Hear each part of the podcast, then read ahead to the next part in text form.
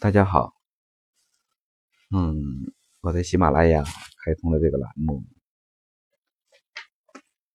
一直想和大家分享一些东西，但是由于个人原因，一直没有和大家分享。嗯，今天算是开篇，跟大家分享一个历史故事。以后的日子里。我也打算以故事的形式和大家不断的分享，通过故事让大家了解中国的传统文化的博大精深，也明白一些处世的哲理和先贤的哲学思想，还有一些治国理政方面的东西。其实这些事情都可以以史为鉴，来指导我们今天的工作、生活和情感。嗯，今天和大家分享的故事是《左传》里的郑伯克段于鄢，读起来好像很绕嘴。郑伯克段于鄢就是。《左传》里的一个故事，在春秋里也有记述。嗯，因为《左传》的文字写的更精彩，而且历来脍炙人口，所以呢，我还是以《左传》这篇原文跟大家来做分享。但是原文呢，又是文言文，我在这里读呢。大家听起来比较累，所以说呢，我决定用故事的形式，把这篇文章和这个小故事和大家进行分享。嗯，《左传》的原文是：初，郑武公取于申，曰武姜。生庄公及共叔段，庄公误生，什么意思呢？就是说，当初郑武公的妻子是从申国娶过来的，他的名字叫做武姜。说到这个故事啊，嗯，嗯，我跟大家说的时候可能会有一些跳跃性的思维。可能把故事停下来，然后插入一些我临时想到的东西，所以说听我的故事可能会不像听评书、听相声、听其他那么连续连贯。嗯，因为我还是比较喜欢当初做直播的那个感觉，想到哪说到哪。实际这个故事在民间有一个。更好记的名字叫做黄群任母。其实很多中国人都知道黄群任母的故事，但是如果说郑伯克段于鄢，大家好像就是没听过或者听过的很少。实际上，这个故事的就是民间的那个。黄群印母以及《东周列国志》里也有过这个故事。嗯，书接前文，郑武公娶了一个妻子啊之后，这个妻子生了两个孩子，一个叫庄公，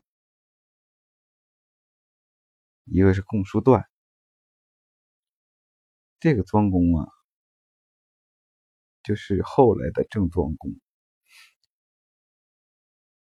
为什么这个庄公和共叔段是亲兄弟？但这个亲兄弟后来演绎出一个什么样的故事呢？我们往下看。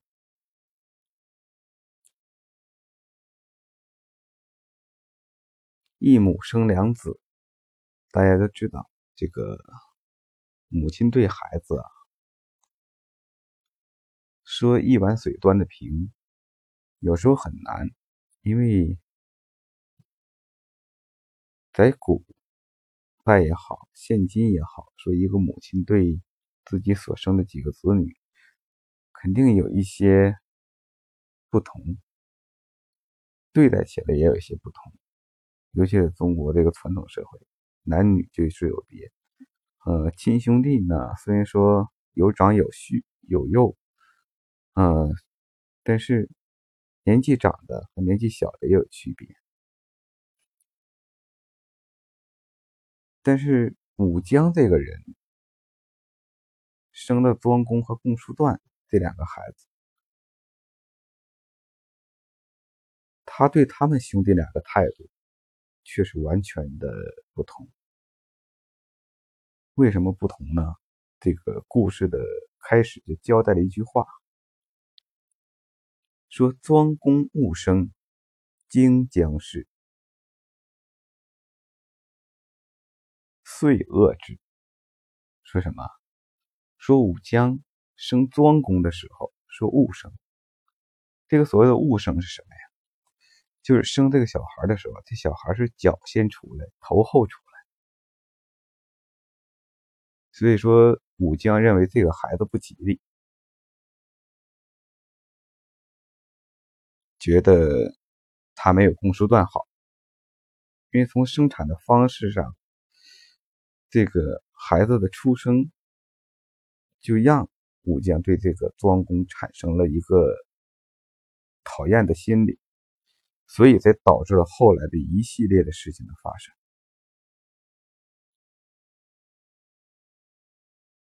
所以说，这个误生让武将受了惊吓。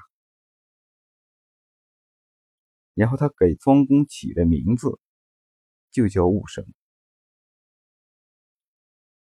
前面说的武姜生庄公及共叔段，就是古人呐，就是写文章啊也好，记述历史的时候也好，是用他之后的一个成就，或用他之后的一个地位，来表述他之前的事的时候，为了尊敬，直接写的是庄公。写的是生庄公及共叔段，实际这个庄公，因为出生之后他母亲讨厌他，起名字起的就叫戊生。他讨厌他，必然就喜欢共叔段，因为一母生两子，就两个孩子，他不可能两个都讨厌。但恰恰相反。这个在继承王位的时候，郑武公选择了是戊生，也就是后来的郑庄公。这个武将从咋在争王位的时候，就多次的跟郑武公提出来说，要立共叔段为继承人。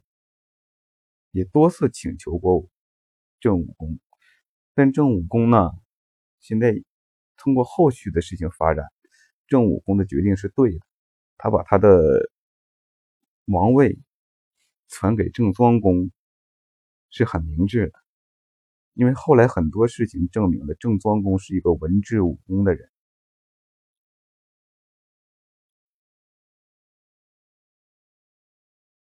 原文是怎么写的？原文说：“爱共叔段，欲立之，即请于武公，武公弗许。”就是说，多次请求郑武公说把共叔段立为继承人，但是呢，郑武公却坚持自己的意见，没有同意。等到郑武公死了之后，庄公继位，这个时候啊。这个母亲，也就是武姜，来跟郑庄公说什么呢？说你给你弟弟一个好的地方，给你这个兄弟封一个好的地方。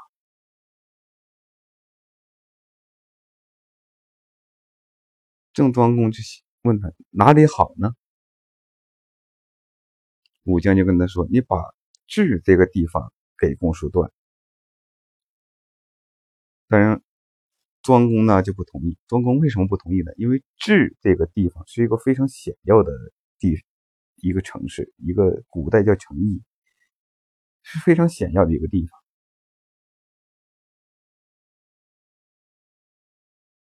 国叔就死在那里。国叔呢，实际上是一个反面的人。所以说，郑庄公的原文是什么呢？至言义也，国叔死焉，他亦为命。郑庄公说的很清楚，治这个地方是个险要的地方，国叔也死在那儿。这个地方说他的隐含的意思，这个地方不好，这个地方不吉祥。实际深层次的意思意思是什么？这个地方太险要了，对这个国家很重要。这种地方不能给你，你可以选择个其他地方，我都听你的。这时候武姜呢，他作为母亲就说：“那你给他一个另一个地方吧，这个地方叫京，就是咱们现在的北京、南京这个京。”他说：“你给他这个京这个地方。”郑庄公也非常识趣儿。太太想，第一次把母亲的面子给驳回了。如果母亲再要第二个地方，如果再驳回，不好，所以就把京这个地方给了共叔段。而京这个地方是什么？京这个地方也是一个非常富足的地方，是在整个郑国来说，它是一个非常富庶的地区。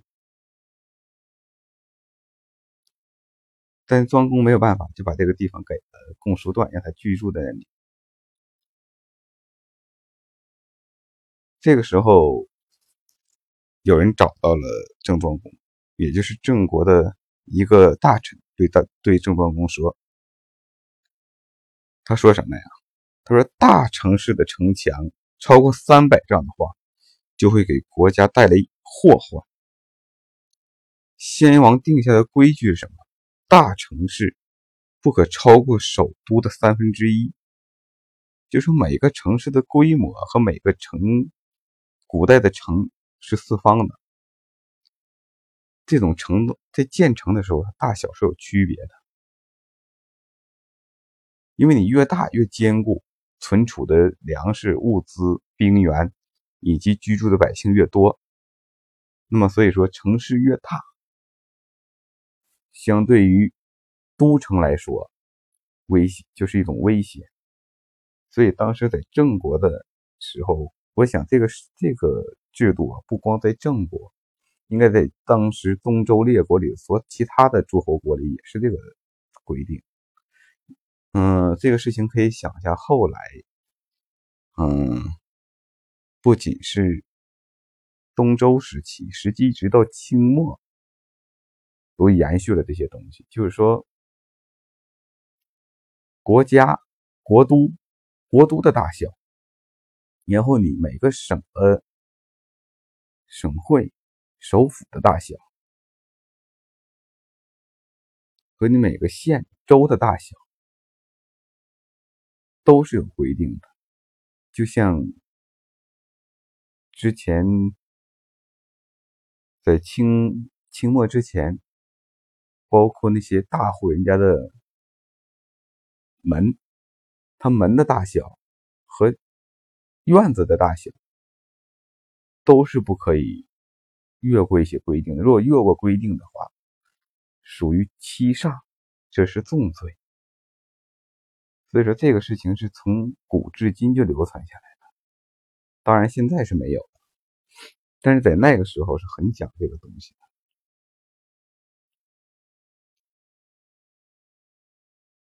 这个大臣叫什么？叫翟纵。翟纵就跟郑庄公说什么？说这个城市的城墙超过三百丈的话，给会给国家带来隐患。而且先王定下了什么规矩呢？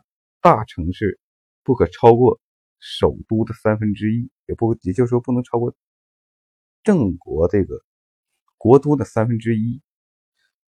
在郑国的中等城市不可超过五分之一，小城市不可超过九分之一。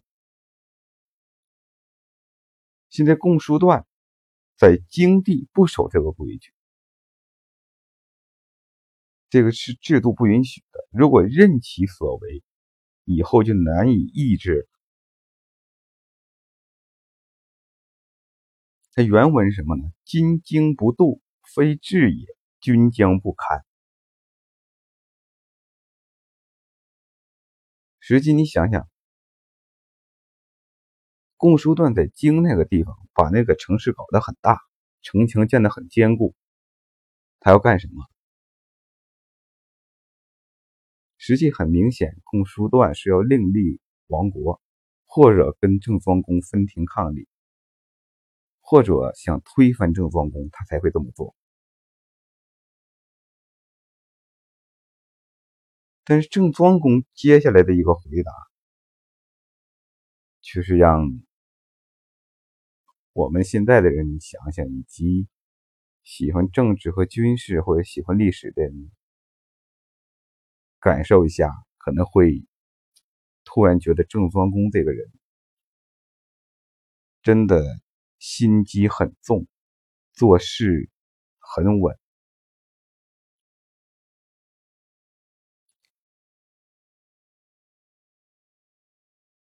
他怎么说的呢？郑庄公说什么？公曰：“将续义之，焉辟害？”他什么意思？他说：“这是武将的想法。如果真有什么祸患的话，我又能有什么办法？”他一句话把这个事情就推到他母亲那去了。他说：“他的什么？共叔段在京这个地方不守规矩，破坏先王的法治。”把自己的地盘搞那么大，不是我的意思，是我母亲的想法，我没有办法。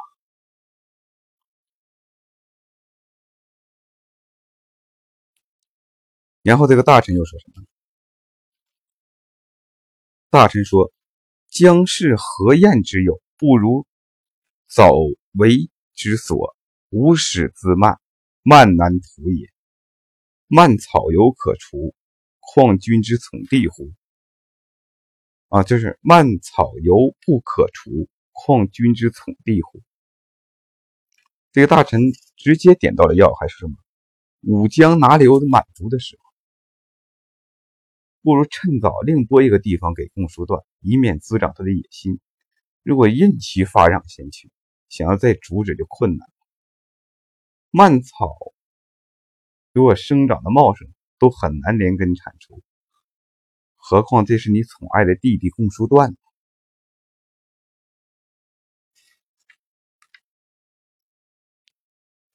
大家感觉这个大臣一直在劝郑庄公要限制他弟弟，限制公叔段，要规矩他。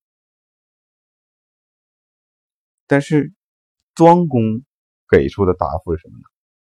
说是这是我母亲的意思，我又怎么办呢？他真的没有办法吗？实际想想，他并不是没有办法。但是庄公这么一说，就把自己摆在一个弱势的位置上，给人一种感觉：我受制于母亲。一个是母亲，一个是我弟弟，我怎么办？听起来是人之常情，人之常理，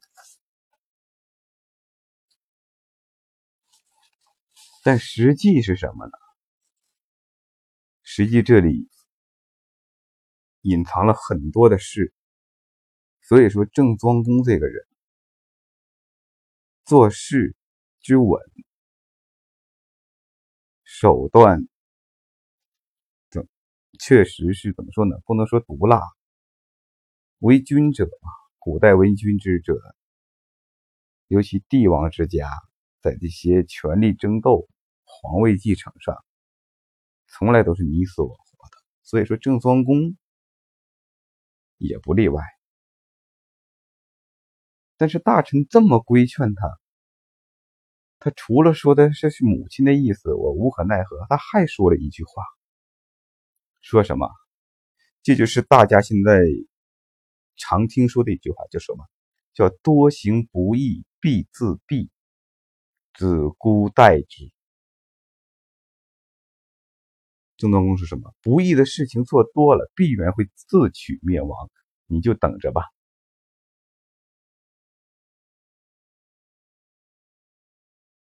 这是郑庄公给这个大臣的一个回复。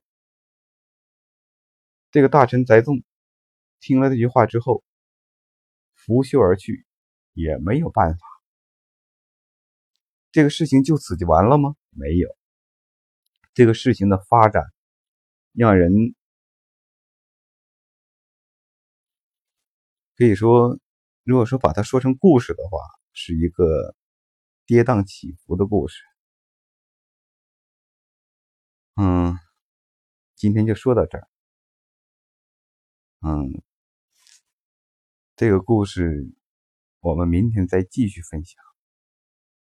大家可以通过分享这个故事，仔细看一下郑庄公是如何处置他这个弟弟，以及这件事情的发展过程。这个过程中，郑庄公。是如何表现出他作为一个王者，以及作为一个儿子、作为一个兄长，以及作为一个国家的主宰，是怎么把这个事情发展下去，以及历史上对郑方公这件事又是怎么评价的？好的，今天就说到这里。大家对这个故事感兴趣的话，我们明天再聊。感谢大家，下期再见。